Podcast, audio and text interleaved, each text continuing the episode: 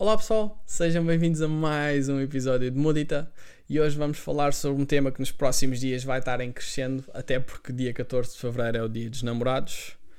Apesar de eu acreditar que dia dos namorados, ou dia da mãe, ou dia de self-love, é todos os dias. Uh, todos os dias são bons, bons para demonstrar amor, para demonstrar carinho, para uh, mesmo que seja para connosco próprios acho que todos os dias são dias para crescimento pessoal e todos os dias são, são dias onde podemos tirar aprendizagens e algo de bom, não é? Mas avançando, vamos falar sobre os quatro verbos-chave numa relação e são eles o dar, o receber. É muito, é muito importante uh, saber dar ao outro, uh, saber uh, abrir aquilo que nós abrir e transmitir aquilo que nós realmente queremos transmitir ao outro, seja carinho, afeto, e depois existem diversas formas de o fazer. Uh, do outro lado, o, o receptor também tem que saber receber, ou, ou, melhor, não tem que saber receber, mas se ele tiver, um, em inglês é aware, não está não tá a vir a palavra em português, mas uh, se ele tiver ciente, vá, um, de como é que o outro dá o seu amor ou, ou transmite o seu amor, uh, torna-se muito mais fácil uh, receber e entender como é que um, podem prosperar, no fundo. Os outros dois verbos são o pedir uh, e o rejeitar. Um, aqui entramos num, num patamar diferente, onde o pedir é quando algo já está fora daquilo que, que nós queremos e, e pedimos. Ou seja, uh, existem circunstâncias da vida que muitas vezes não, não nos permitem que a relação seja uma, uma prioridade naquele momento, ou, ou estamos muito busy dentro da nossa cabeça que às vezes deixamos para segundo plano. E está tudo bem, uh, todos nós entendemos e percebemos que existem fases na vida um, e, e, está tudo bem em pedir aquilo que, aquilo que nós queremos, aquilo que achamos que merecemos, uh, nem que seja, olha, um, gostava que tivesse mais tempo comigo, ou, ou gostava que uh, passasses mais tempo com os teus filhos, ou, ou algo do género, entendem? Estou um, a dar exemplos que me vêm à cabeça assim, uh, nada, nada de coisas que se passam cá em casa, mas pá, pedir numa relação é muito importante porque demonstra que nós sabemos aquilo que queremos, demonstra que estamos conscientes de que algo está em falta.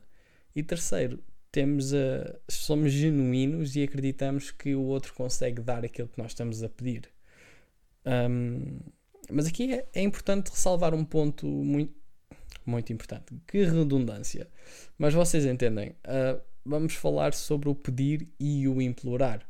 Até porque quando passa de pedir para implorar, uh, estamos a entrar numa situação menos para nós e de todo que queremos uma situação menos para nós e aconselho seriamente a repensar quando, quando estamos numa situação menos, seja em que relação for, seja família, seja amizade, seja nam namorado, namorada, seja. Não interessa. Vamos passar para o rejeitar, ok? No rejeitar, é rejeitar tudo aquilo que achamos que não é verdadeiro ou genuíno ou, ou, ou digno da nossa aceitação. Uh, ou seja, parece, não parece que eu não disse nada neste momento, mas disse. Um, se vocês quase certeza que já tiveram algum episódio onde pediram desculpa ou deram-vos algo para fazer aquele pedido de desculpas um, e vocês podem simplesmente dizer ok, uh, neste momento não vou aceitar as desculpas porque não achei que fosse genuíno, não achei que, que, fosse, que fosse verdadeiro. Ok? Uh, podem fazer isso? Claramente que sim. Até é saudável saberem as vossas barreiras e os vossos limites. Não é até é saudável, é saudável saberem as vossas barreiras e os vossos limites e fazerem com que essas sejam aceites pelos outros e sejam mantidas pelo outro. Ok? Um, há bocado no início deste episódio falámos sobre, ou falei eu, sozinho, sobre dar e receber.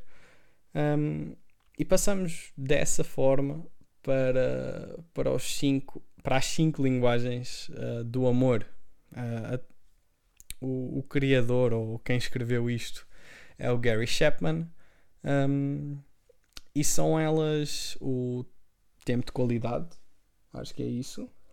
Não, qualidade de tempo, palavras de afirmação, o toque físico, uh, formas de servir e.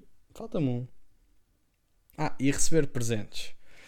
Um, vou deixar um, um, link aqui no, na descrição uh, de um teste de 30 perguntas uh, onde é escolha múltipla, ou seja, tem duas opções e vocês escolhem uma, e no final dessas 30 perguntas uh, vocês recebem o resultado de uh, toque físico, mas vão receber o, o, resultado diz qual é que é a linguagem do amor que vocês preferem.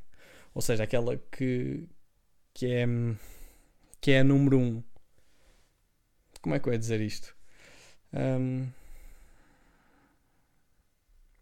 todos nós temos uma onde nós estamos mais tempo, que nós preferimos. Por exemplo, o meu top 3 é claramente palavras de afirmação, toque físico uh, e tempo de qualidade, ou qualidade de tempo. É qualidade de tempo. Estou-me sempre a baralhar nesta.